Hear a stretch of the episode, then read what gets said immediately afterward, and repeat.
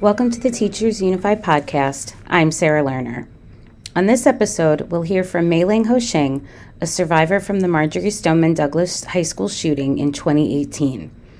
She speaks about being a lifelong activist, her experience from that day, how she cares for her mental health, what she's been up to since graduation, and the work she's doing with Chainless Change and in communities of color.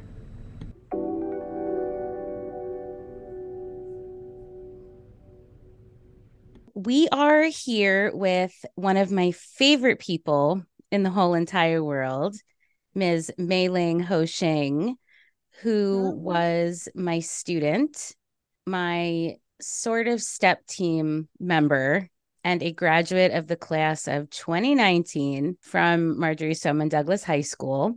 So thank you so much for joining us. Thank you for having me. One of my favorite teachers. Oh, stop. so I always like to start with who you are. So tell me about your family, where you grew up, your childhood, even though, as I said before we started the episode, you're still a child to me let the people know who you are. Yes. so hi everybody. My name is Mei-Ling Ho Shing.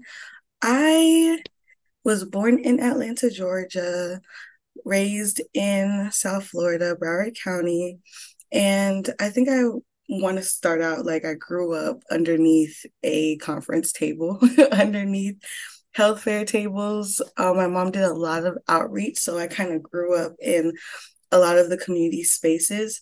I didn't realize how much it would really affect me in my grown age.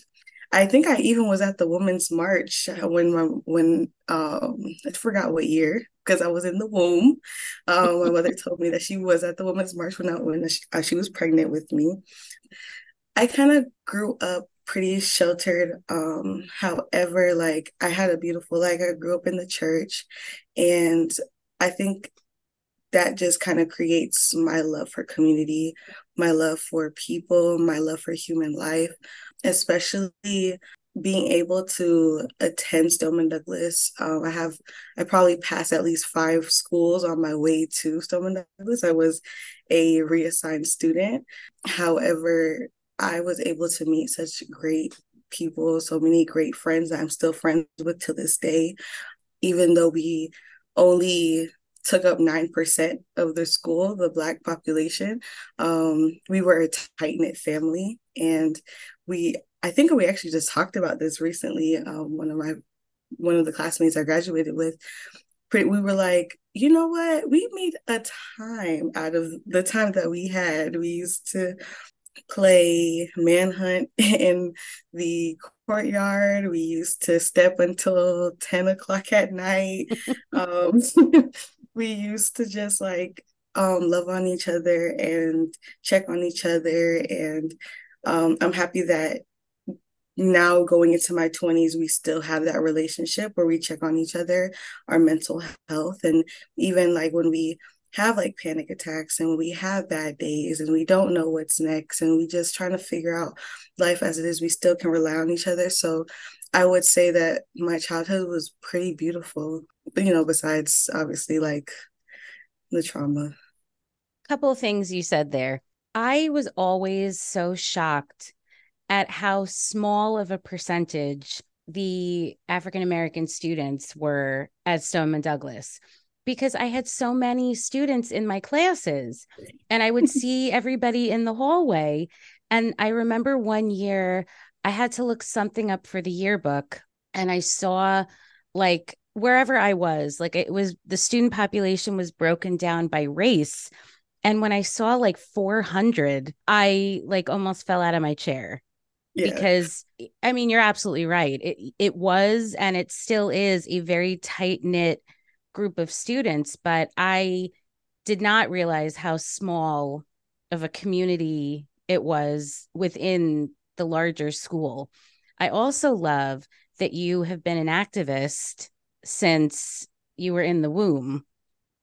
So good for Miss Vicky for getting yes. you out there. Props to your mom. Props to my mom. Tell me more about your high school experience. Like, even up to, you know, halfway through junior year before everything happened? Yeah, I would say my experience in high school had to be um, a love hate relationship with Stoneman Douglas. I think the love came in after February 14th. Though a lot of the love came in after February 14th, but beforehand, I feel like I was always fighting for my individuality um, and talking about specific topics that affect um, the Black community and just always fighting for a place there. I mean, I feel like we had a lot of a few, well, actually, not say a lot. We had selective teachers who were willing to accept us for our chaos that we were like just trying to just trying to fit in just trying to be us you know being loud and wanting to dance in the hallways and wanting to just hang out and be in community with each other when we did see each other that's why i, I understand i didn't realize how you know small we were at the time either because we were just so like out there and so you know um unapologetically us um as you should have been.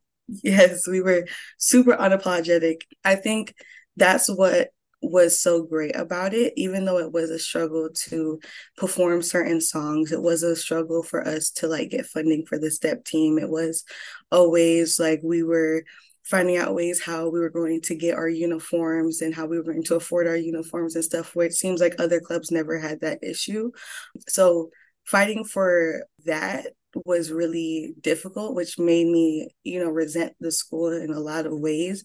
But what I did appreciate was the black students you know like we held each other together we cried together we celebrated together and you know i did appreciate my school for like the our newsletter our yearbooks for being so like tight knit and stuff so i was always the one reading them and I would never fit in like one specific box. Of course, I was always involved with everything Black at Stoneman Douglas, but I mean, I was friends with everybody. So I really enjoyed the diversity um, at the school post February 14th. Now, is it time for me to kind of talk about like February 14th now? Yeah, whatever whatever you're comfortable sharing, I would love. I mean, I feel like I've heard your story, but I always learn something new even if it's the same story again. So, yeah, whatever you're comfortable sharing. On February 14th, I was a junior. Um, February 14th is two days before my birthday. My birthday is on February 16th. Um, I was actually due on the 14th. That's a fun fact but I call that divine timing now. Exactly. Um, I remember I had on this red dress with these red shoes and a denim shirt jacket, and I was matching with all my friends. I was in my algebra two class when I heard two shots ring out, and at this time, now I understand a lot of our student, a lot of the my classmates don't know what a gunshot sounds like. Now, me, I'm not very familiar, but I kind of knew exactly what that was. I remember telling my teacher, like, hey, did you hear that? Keep in mind, I just failed this test. I knew I failed. I was like talking to um, one of my I was talking to one of my friends, and I was just like, "Oh my god, I can't believe like I should have studied. I failed it." But anyway, what are you doing for Valentine's Day? And I before I go into it, I kind of want to highlight this real quick. Is that one of my the friend that I was talking to had a a globe. It was a Buddha um, it was a little snow globe, and there was a gold Buddha Buddha in it with gold flakes. And then when you shake it, it was like Oh, that and it pretty. was so beautiful, so pretty. He was gonna give it to this girl. Um, that wasn't his girl, but he was really trying to win her over, and it was too funny. It was too cute. And that's when I had heard the two shots ring out. Then it, it turned into rapid fire. Um, at that point, I'm thankful that we did have the code red training prior to the 14th even though we never really executed it physically we already kind of knew what to do. Um, i would never let anyone take away the training that is given during the code red because code red saved my life. Were you on the second floor? I was on the second floor. Okay so no one if anyone does doesn't already no one passed on the second floor.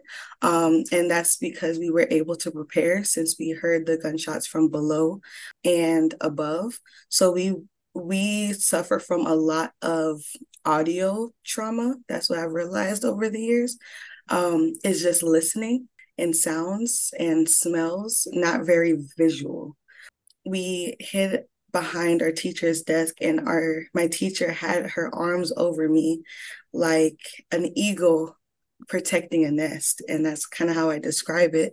Um, she wasn't my favorite teacher but from this day from this day forward like i know that if my life was in danger she would been she would hop in front of a bullet for me and that's that's insane you know? You could be like oh i don't like her because she's hard on us or she's tough or she doesn't have that much personality you know but to know that regardless of that you know she would she she made sure that all of us were covered underneath her arms and as we heard um, the gunshots, we heard screaming, and I remember hearing the footsteps of the shooter um, walking past our our door, and the sounds of the crackling of the walls and the glass. It was crazy, you know, like so. In this moment, it's crazy to think. I um as I get older, thinking about like my moments, my thoughts in that moment thinking about my dad, um, who I rarely had contact with growing up because of his incarceration. But I had just got in contact with him in January prior to the shooting. Um, and it's only been less than a month of me having this relationship with him. So thinking about like, wow, I really wasted so many years to reach out. Like these are, you know, and now I'm gonna die. Like um thinking about my family, thinking about my mom, thinking about my church. And it's like, wow, I'm really to die because some crazy kid just feels like this was necessary, you know? And then after the shooting had finished and we started hearing sirens, I realized in that moment, like, while others were feeling safe, I got more anxiety in that moment. Um, as a black girl, like I'm don't have that much trust in police officers. A lot of my perspectives have changed because of February 14th of police officers. When the SWAT team had came in, they had busted the window in and had us at gunpoint. And that was my first and last time I've ever been at gunpoint by an officer at such a young age, you know, after already surviving a gunman. Like I created a level of trauma that I haven't been able to like get over, especially because um like it was just trauma on top of trauma. Like and plus a lot of my trauma was audio, but visually I see an officer with a gun in my face and my hands up, you know. When we were being escorted out of that building, I saw my friends and we held each other, we cried together. Um, and I remember one of my friends was like, listen, we got to get out of here. Both of our parents really uh, wanted us to get as far away from the school as possible. Um, and he was willing to walk me as close to Coral Ridge and Coral Springs Drive. And if you know where that is, it's far, kind of far. It's a walk. yes, it is not close. It's not close at all. Um, but that's where I was being told to go. And we just started walking. I remember walking through the this community. I think it was Eagle Trace, and we were walking, and you just see two black kids walking this neighborhood, and people were like passing by us, passing by us, looking at us like, what are these kids doing? They must be skipping school, or or they or they thought like, oh, like the you know the shooting had happened, like you know I don't know, but it wasn't until a black couple who lived in the neighborhood seen us and they were like where are your parents we said we're trying to get to them they told us to get in the car and they drove us as close as possible because everything was like shut off, like closed off. So after that, I saw this one girl I used to go to group therapy with walking. And I told the woman, I'm like, listen, you could drop me off right here because this is my girl right here. I'm going to be safe. I know her people. I know that her people live in Eagle Trace. So I kind of knew like I could, you know, my family would feel secure knowing I'm with her versus walking on the street and in a random person's car. So so um I she let me go. The other my friend said that he's good right here. I went and then we just sat there on the on the couch watching the news, realizing how bad it was. You know, when they were escorting us, they told us not to look below or behind us. They just said keep looking at the person in front of you. And I listened I'm so proud for listening because I can't I didn't know even though I was in that building had no clue how serious it was like I could have only imagined. And that's that's a blessing that I've realized the older I get. I'm so happy I don't have that because a lot of my classmates have that trauma and I honestly cannot relate. Once I found out how bad it was, I just remember me and my friend just trying to just talk about like, oh my God, like we were supposed to text that boy we liked. We were supposed to hang out after school. Like we just we're trying to make it was like comic relief, just trying to disassociate from what we just survived, especially because she didn't realize I was in the building either. I didn't know what it meant to be in that freshman building at all. My mother thought freshman building meant freshman. So she right. didn't even consider the fact that I was, you know, in the midst of all of it. So that in itself, oh, my mother ended up on top of that. My my grandfather and my mother walked two miles to get to Eagle Trace. Wow. Because they shut off everything just to retrieve me and then, you know, all of that. So all to say that it was a lot. I haven't really told my story in a very long time, only because like I've just took a little step back in gun violence field in general. I'm so glad that you shared that because I don't even know if you remember, but I met you when I was sharing the classroom with Mrs. Falkowski. So I got moved out of my room because it's really two rooms and they pulled the divider wall closed. So five teachers who were in the building like kind of rotated through both sides of my room and I was moved. Totally fine. So I met you then and we shared Melissa the teacher and I shared that space the rest of the school year. And then you had such a personality. And I kept asking her, I'm like, who is this kid? She's like, Mei Ling. I'm like, I like her. So I requested to have you in my English class as a senior. And then I got you as a senior. But in all of our time talking, as long as I have known you, I haven't heard your story. I knew you mm. were in the building. I knew you were on the second floor, but I didn't know the actual stories. I am so honored that you would share that, not just with me, but with everybody listening, because it is a very private thing. And as open as I am in talking about it, I know there are so many people who are equally as closed off or guarded or don't want to talk about it. And I just, I appreciate you doing that because these stories are important especially from people of color, because there is such distrust in law enforcement. And, you know, to hear how perspectives have changed and how perception of things, how you may have felt before the shooting and since, these are important conversations to have. Mm-hmm. Something else I remember, mm-hmm. and I don't know if you remember, so we had a lockdown drill, a code red drill. Then they changed the name of it to lockdown. But we had the first one of the school year, your senior year, during my English class. Do you remember? Yes. yes. Okay.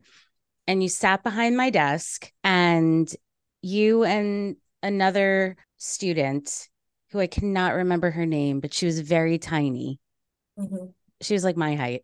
I had one of each of you on either side of me. Mm-hmm. And I just remember I had my arm around you and I was like rubbing your back and trying to help keep you calm. And I could not, for the life of me, understand why they would do that. Like, why we had to, I know why we had to have them, but why we had to have it so early in the school year with mm-hmm.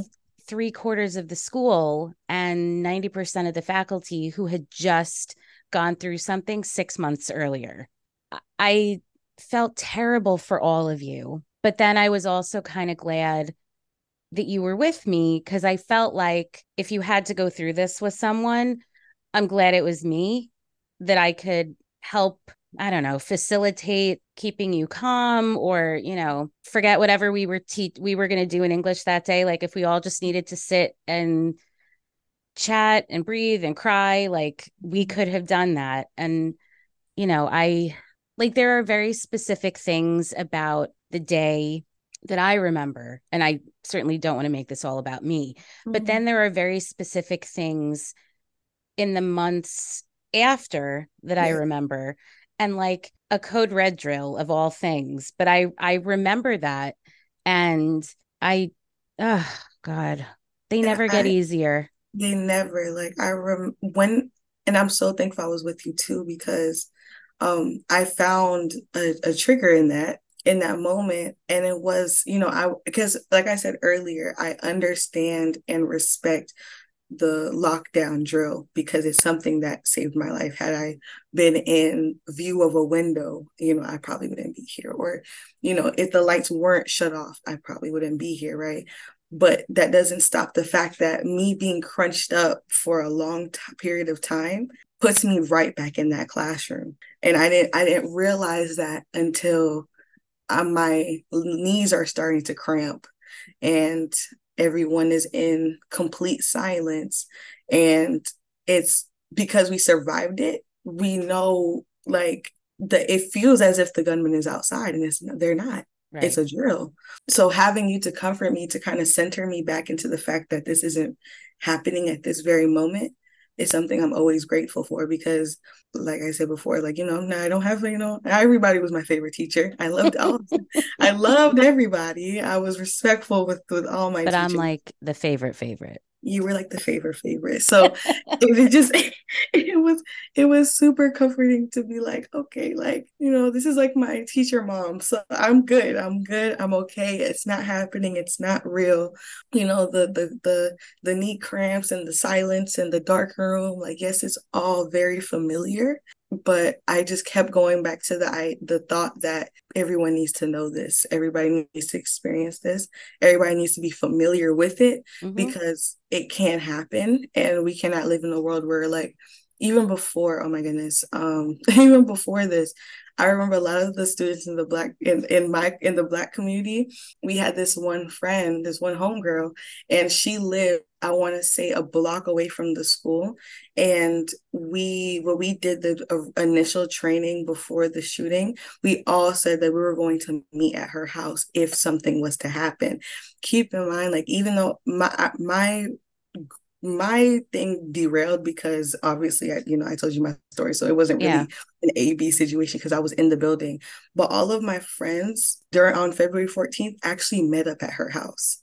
Oh wow. You know, because it you know, it was we prepped, but it was theoretical.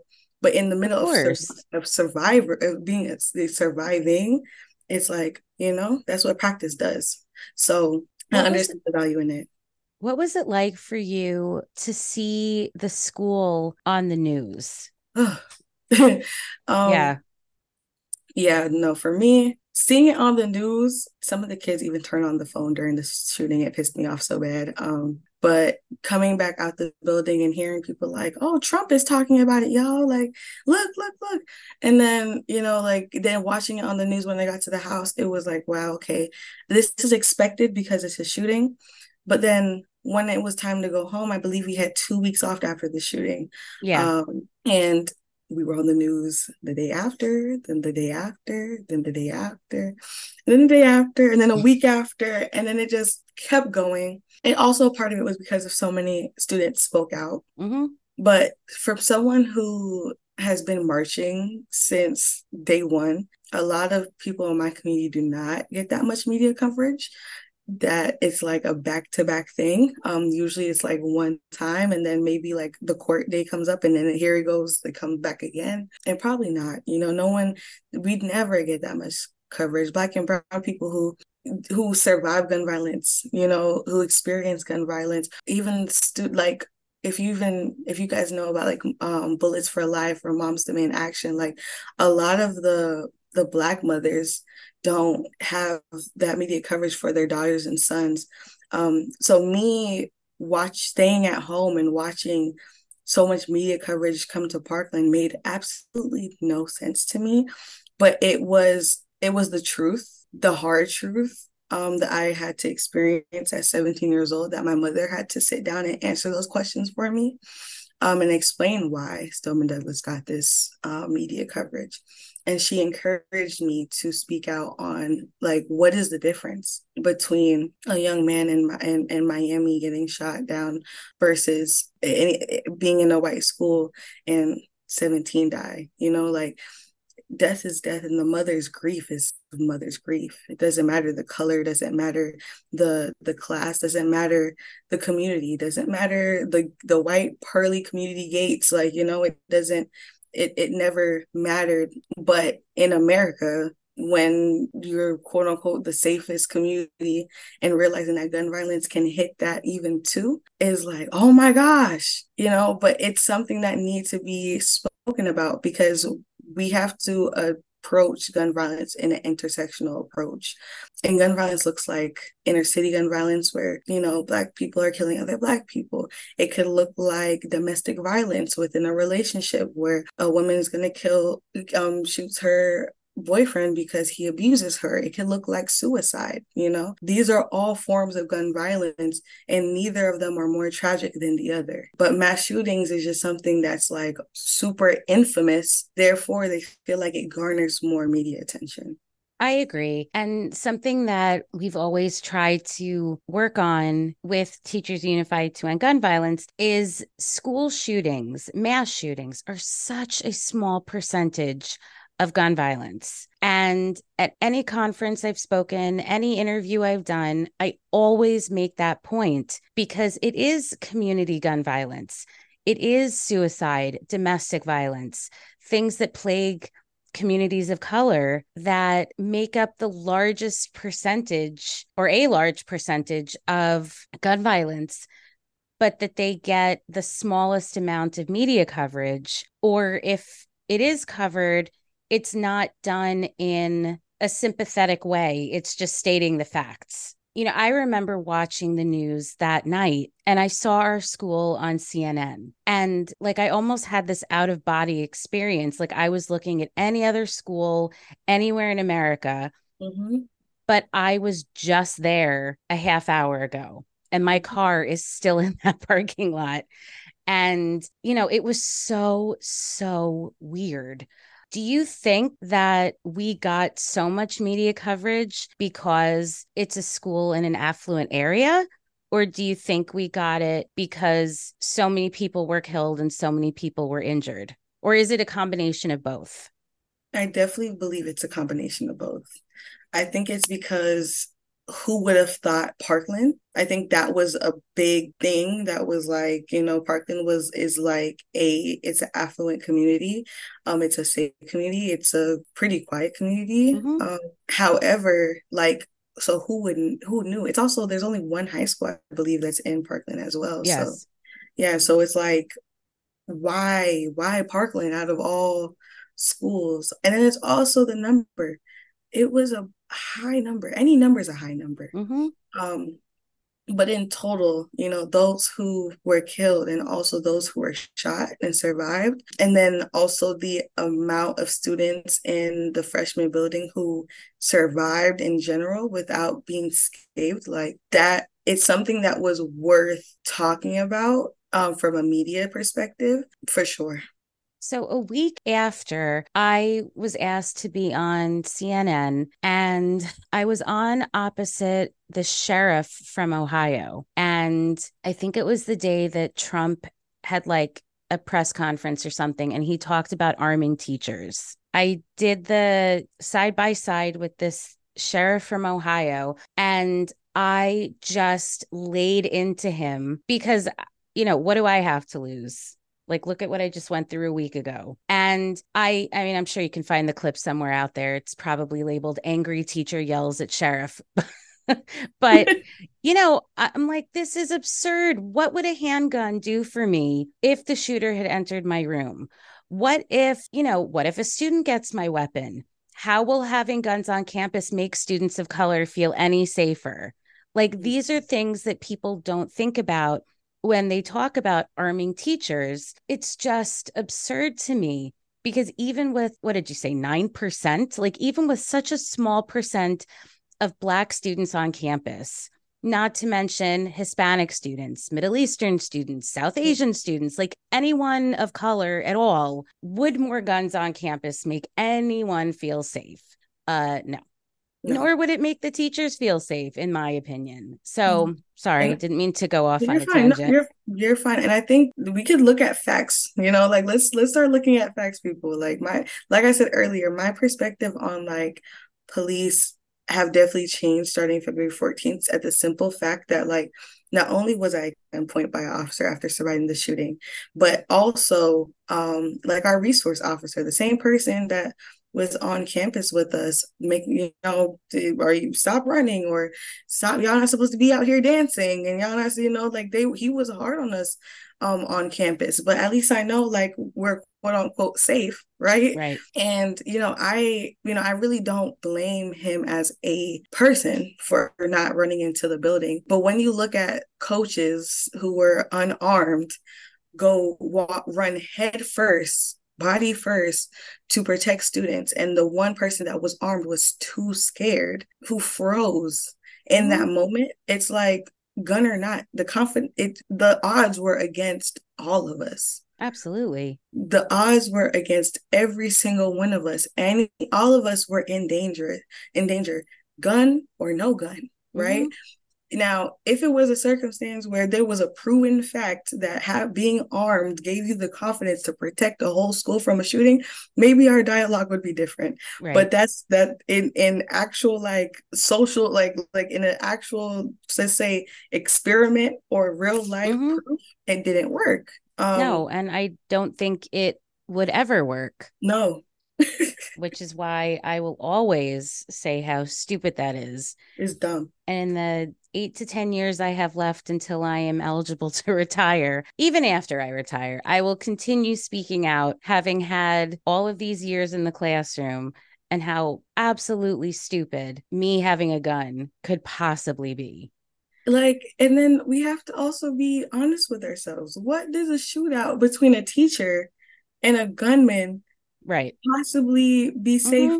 for anybody absolutely it, talk about trauma that i could only like i can't i cannot even imagine what that would no. have looked like if there was multiple shootouts between the teachers and and watching my like you know, know. There, was already enough damage as it was, you know, Absolutely. like it would have just created more. That's what, and people people are forgetting guns are for they, they say it's for burglars and birds, you know, but that's not that's not what's be that's not what's happening. People are no. killing people, so absolutely, and they're used to they're being used to kill other people. So why are we adding more into right. a place where it's supposed to be safe? We felt safe at Stoneman Douglas, like it's uh, true. So when Sandy Hook happened, because when we're recording this, we're a couple days out from the 11 year mark. I was teaching at another school in the district. I was at South Plantation High School, very, very minority dense school. And I was there for 10 years. But when Sandy Hook happened, my son was in first grade, like those kids. And as I was watching the news that day, I remember sitting on the phone with my husband and he's like, Do you feel safe as a teacher? And I said, Of course I do. You know, nothing like that's going to happen here. Okay, fast forward a couple years and it did. But I will tell you, I felt safe up until that day. And I have never felt unsafe since that day. Absolutely. You know, when I say that to people, and I'm glad I'm glad you agree with me. Mm-hmm. But when I say that to people, they just kind of like look at me sideways like how is that possible? You lived through a school shooting. How do you still feel safe at school? Because it's not an unsafe place you know? It's in a, a nice community. I've taught in other places where i have also felt safe in much rougher neighborhoods. It's not, I don't know, like I've always felt safe at school mm-hmm. in spite of everything and a lot of my advocacy um, after some of this, I had the privilege of meeting students in urban communities all around the nation, you know, Chicago, mm-hmm. Milwaukee, DC, like, and they're they feel safe in their schools. Right. More, they feel more safe within their school than when they have to walk to home they when they have to walk home. Mm-hmm. School is supposed to make you feel safe, and you know, shooting, sh- shooting or no shooting, right?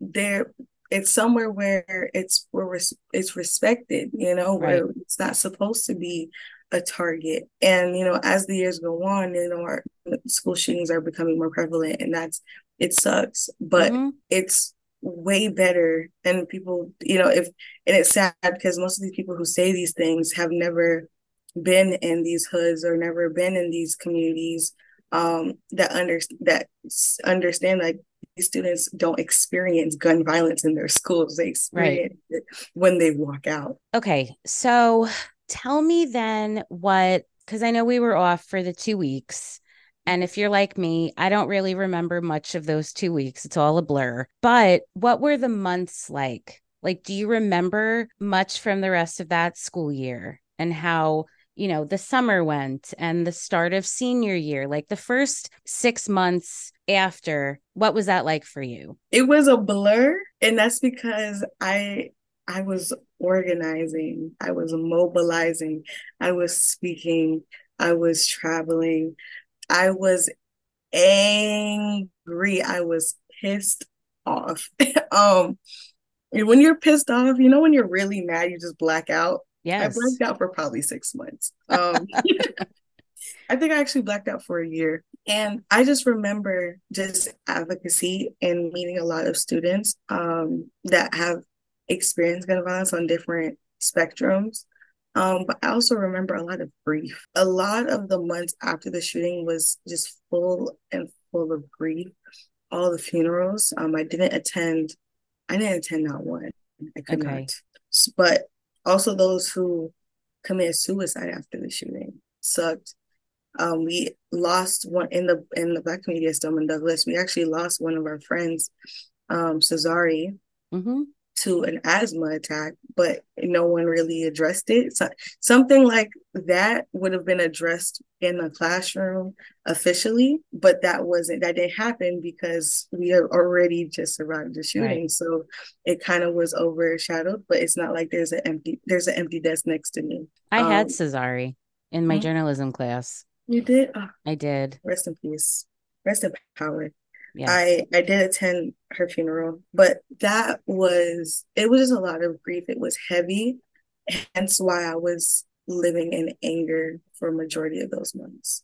So I don't remember, quite frankly, everything. That's, that's okay. I don't know. I mean, I'm clearly older than you are, but I find the farther away from it I get, certain things become clearer with time and then other things stay fuzzy or become fuzzy which i'm sure is a psychological field day to analyze trauma and ptsd and how it impacts your brain. Can't tell you what i did during those two weeks we were off except for like three or four things that i remember very clearly and very specifically. Yes. So being a survivor having lived your formative years as an activist. How has all of this impacted your life and your family? well, if my family wasn't sheltering then, you know, you know, it got it, it surprisingly it um it got worse, but it got better at the same time. Worse as in the places that you think that I would be safe, they will still be like, I don't know, school, the beach, Walmart, Publix, common places that you would not be like, you know, you need to be careful is there's more caution. Me walking out the house every day is a caution.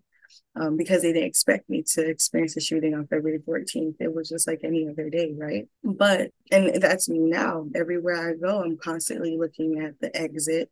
Um, even the um, Buffalo shooting that had happened in that supermarket, like completely shook me up because I could be in Walmart, you know, I could be in Publix, and then it, it could happen, right? So, um, knowing my exits, being very cautious of people. My freshman year, I was in class with this boy with red hair, Caucasian, Trumpy, wow. and he triggered the hell out of me. Like, you know, I almost I even told my professor that he was that this kid is triggering me and he doesn't even know me. He doesn't know that he's triggering me. He doesn't know my experience. It's not his fault. But he looked so he looked exactly like the gunman and acted as such. And it was like, you know, it's not my fault. And I treated him as such. I didn't even want to be around him. Right. And even if I sometimes I even stopped coming to class for certain days after him having such heavy debates and very opinionated on like on guns and stuff. So I just stopped coming to class because I felt like I was unsafe. So my PTSD like definitely translate in that way. It affects me and how I did with um like my February 14th, the day of love. Um, I've been in a relationship since 2019, going on four years now. And honestly, like it's hard for him to gauge my mindset on that day and how to make me feel safe and on a day where it's supposed to be celebrated. July 4th, like, mm-hmm. you know, like Labor Day. Oh, I hate fireworks. I hate them. I hate them. I hate them. I hate them. I want them to all disappear. Yep. Um, I love how pretty they are, but I have to wear I have to wear earmuffs. I have to wear noise canceling canceling headphones because, like I said, my trauma is very audio based. I remember, oh, I can just keep the list keeps going. I remember Fortnite Mobile came out probably in February or March after the shooting, and everybody in class was playing Fortnite, and it was just a whole bunch of shooting, shooting. Yep. It was it was so triggering. I walked out. I remember walking out of my class, my computer science class, like I'm not doing this. Like having to explain to my teacher, like you know, I don't, I know it sounds so selfish to tell a whole class to stop playing their game when they have a right to. So I guess that's how it changed for me and my family is just like valuing life every single day. Even today, even till this day, my boss, like when I come into the office and he's like ready to like get on me about my work and stuff. And I'm just like, hey. And he's just like, why are you just so, why are you just always so happy? I'm just happy to be alive. You know, like yeah. Um, the, the the shooting has showed me that I am utterly blessed and I'm a survivor and I'm resilient. Um, so what can make a bad a bad day for you is is not the same thing that makes it a bad day for me. I take things with like a can of paint. Like it doesn't doesn't phase me at all. I'm just happy to be here. I love that about you. And I have always loved that about you. I am incredibly mindful of where I am and where I sit. And I was telling you, my cousin is a reporter for the ABC station in Buffalo and he covered the shooting at Tops. Mm-hmm. So, you know, I've spoken with him at length about trauma and trauma informed journalism and you know, I mean, the work he's doing up there is tremendous, but I know what it feels like as a parent and a survivor. I cannot imagine being a young woman or a young man, you know, of color in these situations, knowing that TOPS has happened. How do you feel safe anywhere? It's so difficult. So, what have you done to take care of yourself and take care of your mental health? I have learned how to meditate. I actually was um going to like yoga and like meditation um and things with my mom a little bit before the shooting, um, but it was just like for funsies. Now it's kind of like I I've taken those tools that I've learned and I actually use them when I'm just need some time. 2020, I definitely spent a lot of time just meditating and just being present within myself especially in the wake of George Floyd, I have like asthma. So my family was not playing with COVID at all. They wouldn't let me out the house. so a time where I really, really, really felt the need to be outside and to be advocating and marching, like I couldn't do anything, especially like being like in big crowds. It's been a while since I've been a part of a big crowd. Um, that's something that's also a trigger for me. I can do it, but I won't feel safe. So I kind of just spent a lot of time with myself I think also focusing on my mental health. Um, I had a therapist prior to the shooting, and I remember like going back to my therapist after shooting, and she just broke down and cried when I told mm. her my story. And she was like, "I'm so sorry, I'm not supposed to be crying. Like it's unprofessional." And I looked at her, I'm like, "You're human. Like if you didn't cry, I would be scared. I would find another therapist because that that is not it's not healthy, you know." So I guess focusing on my mental health, meditating, being in community with my friends. And also, when I do find myself triggered, I call those who experienced it with me. I didn't leave someone that was after the shooting because who else would understand what I went through? That's why I'm still there. More than the people that are actually there. They, I, I, I completely get it. Now, those who have the, the chance to whether to go to Stoneman Douglas um, and they never experience it, I think they have a valid reason whether if they feel uncomfortable going to school or not. But those who experience it, it's home, it's family. Even going to to even going to like the school and like sitting by the garden in front of the school that um, Victoria had created yeah. It's such a great place to sit down and really just pay your respects. Mm-hmm. And it's so super peaceful. And, you know, I sit there and I pray and I just remember the good times, the beauty that came out of school. That's what helps with my PTSD is remembering that not allowing the gunman to take the the joy of the memories of those that we lost and take the joy out of the experience that I had from that school. Well, I think a big thing to keep in mind is it happened to us, but it doesn't define us, and we shouldn't let it define us. Do you feel like after we came back to school that there was like an openness in talking about going to therapy? Absolutely. We created a culture of mental health that I am so thankful that we that we had accessible to us what hurt was the fact that a lot of the Black students at Stoneman Douglas were very apprehensive about getting mental health help, um, especially those that were in the building. They just would not go. Anytime I saw that they were down or triggered, I would walk them to the um, trauma center that we had.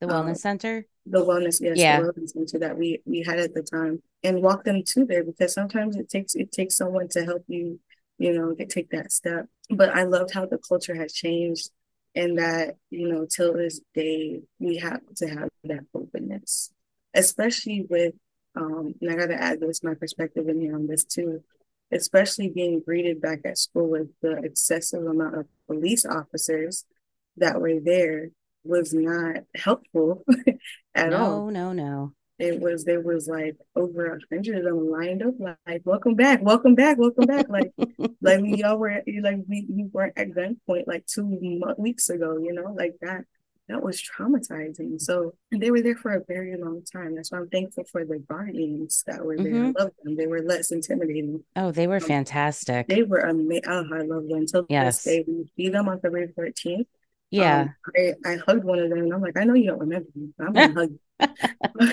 you you meant the world to me, and I'm thankful that you're still here. You still show up, but yeah, like it was there was an openness, and I I loved that about someone that was.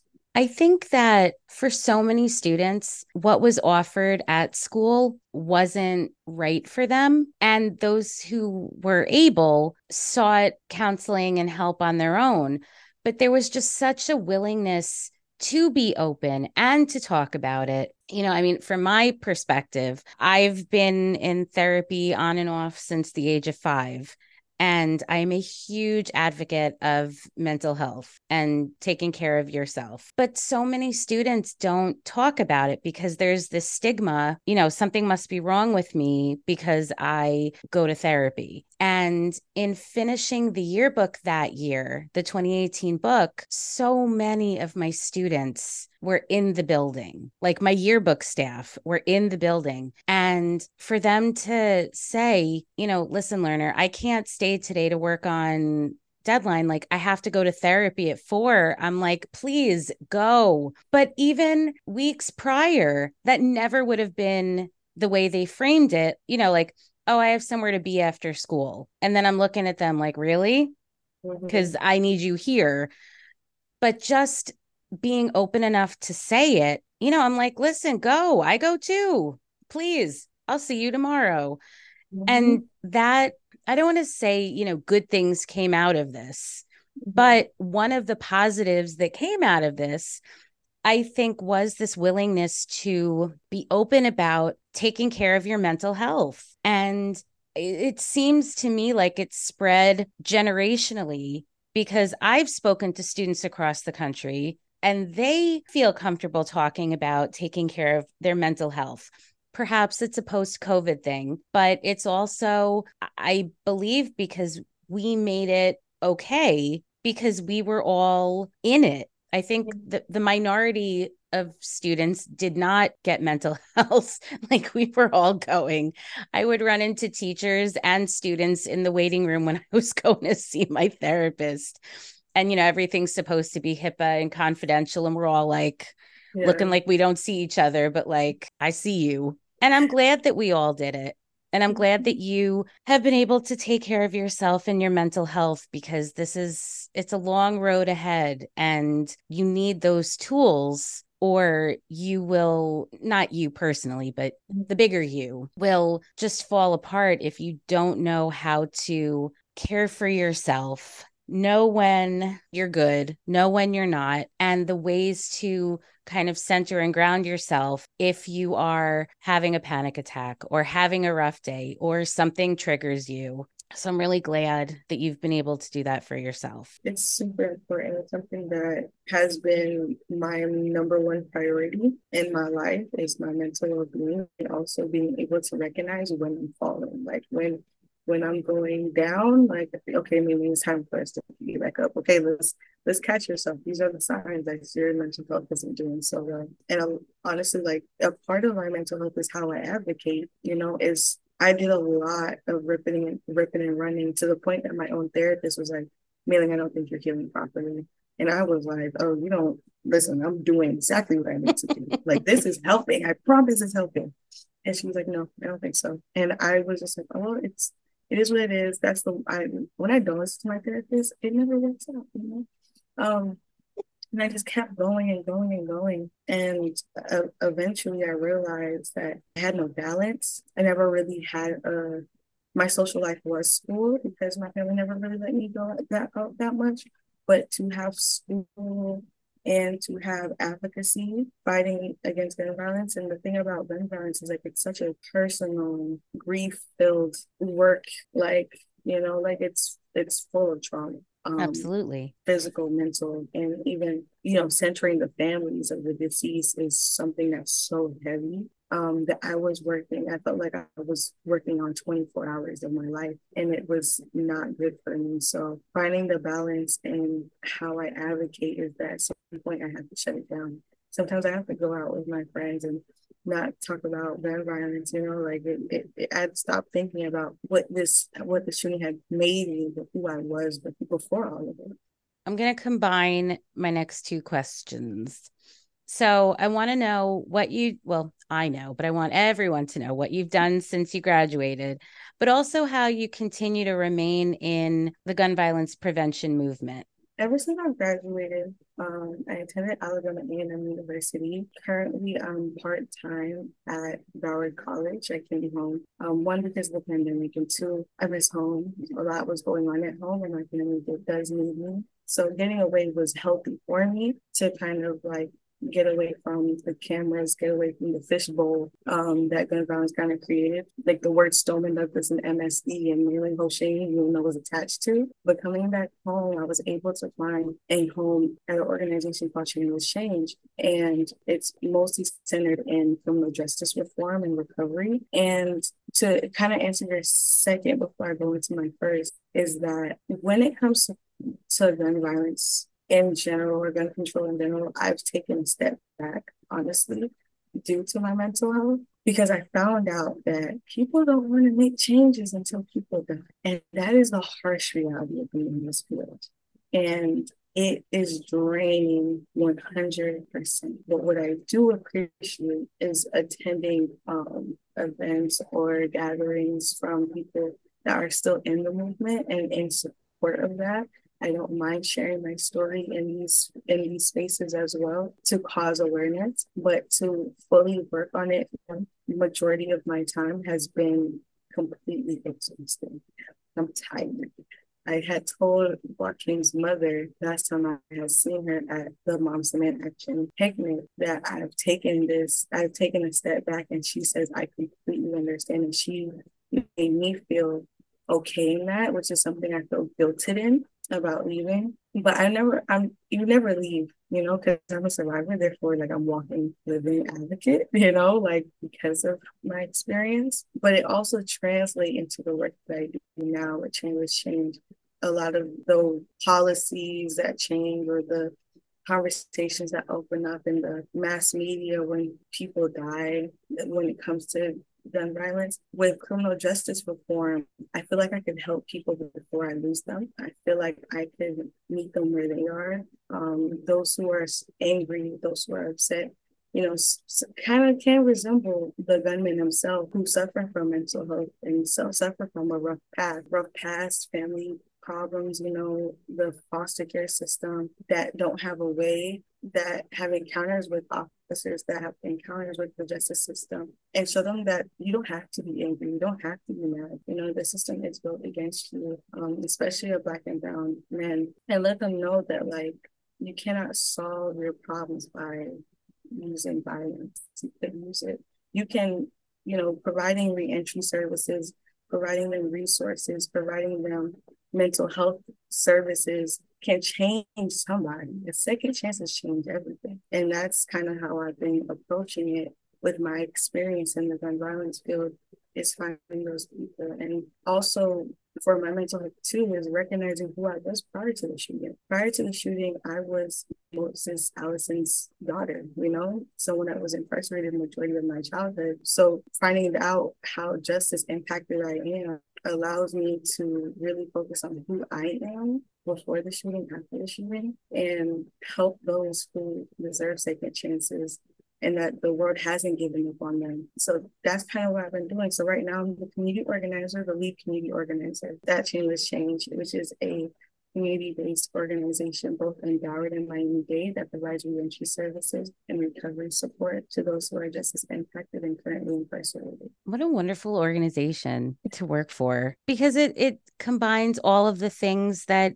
you love and all of the things that you care about and have always cared about. Mm-hmm. And I can't think of a more perfect, perfect place for you to be. So, where do you see yourself in the future? I have no clue. like staying within criminal justice or I have no clue. I and you don't have to because you're still young. I'm still I'm 22. When I found aye, out aye. that 22 means two years old as an adult, it has given me so much grace. That is true. I yeah, I, my perspective has changed. I'm a baby. I'm two you, years old.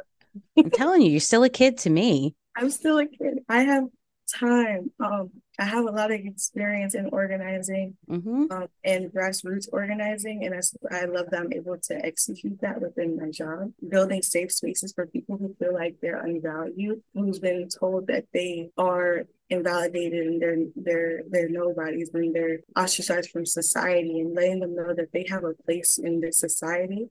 Um, and creating these spaces for them, creating brunches and painting sessions and financial literacy classes and all these things are like tools to build somebody up you know? And it's like you know centering those who just deserve a sec- second chance has been such fulfilling thing for me that I really didn't get in the gun violence field because I, I always felt drained because of how how much it hurt. Because I thought because it's so close like it just it was just too too close. Um and it was so the bright the the happy things about it is that we could come together and cry about it. You know, that's, you know, that it's kind of like a, a weird thing mm-hmm. that I, I did appreciate in that field, but I could still experience that, but I don't have to do it as my job. you know, I, I think that that was the thing. Since graduating, I've met so many powerful figures, so many powerful organizers, so many powerful elected officials that care about all things. I've even spoken in um, Rwanda in Africa, speaking on like women's rights and what it means to be an advocate as a young Black woman. And it was such a great experience. And it's like, oh, I might, I might want to hop over there sometime. I might want to do like a little internship over there um, with women now. And then it's like I have then I have like sister love in Atlanta. Then I have, you know, the AFT, and it's mm-hmm. like I mm-hmm. could hop over there too. Like I just I'm young and I just want to experience like and learn from everybody in that in that sense. You are going to do such wonderful things as you move beyond being a two year old in the adult world.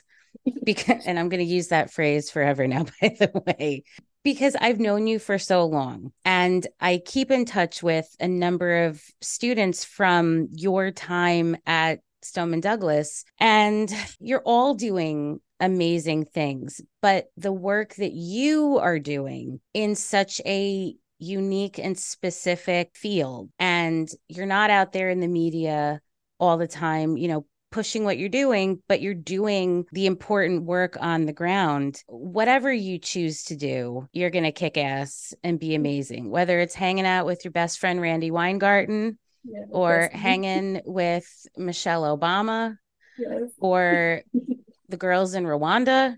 You know, you are you are doing wonderful things and you will continue to do wonderful things. And I think about you all the time. Mm-hmm. And I mm. am so grateful that you are a part of my life. And I want you to know that my own children talk about you quite regularly because your senior year, David was in seventh grade and he is now a senior. Yes. Which is I gross. He's so tall. Oh my God. I know.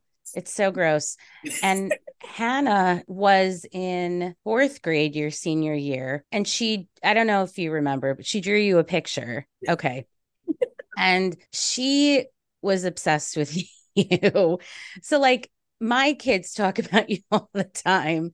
So you make a wonderful, lasting impression on all of the people who encounter you. And mm-hmm. I'm so honored that you took the time to do this episode with me. But beyond that, I'm just grateful to have you in my life because I think you are so, so wonderful. And you have overcome so much and you just keep on ticking. And you are going to be the change that you want to see in the world. And I appreciate you. I appreciate you too.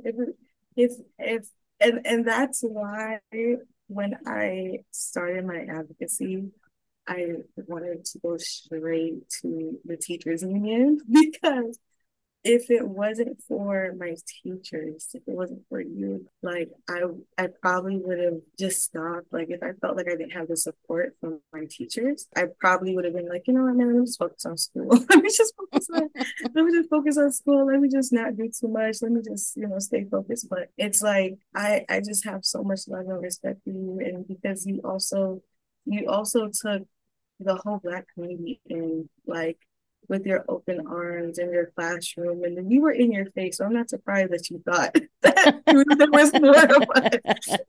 I think I had everybody in my classroom at you one had, point. You had all of us. We still this big, so talk about you. Just like, was the realest one. it's true. I was. It is true. I still am. You still are. And I loved my time as the step coach. Yes. And I mean, I loved when I taught at South Plantation. I love you and I appreciate you. And I hope you'll want to come back and be a guest again soon.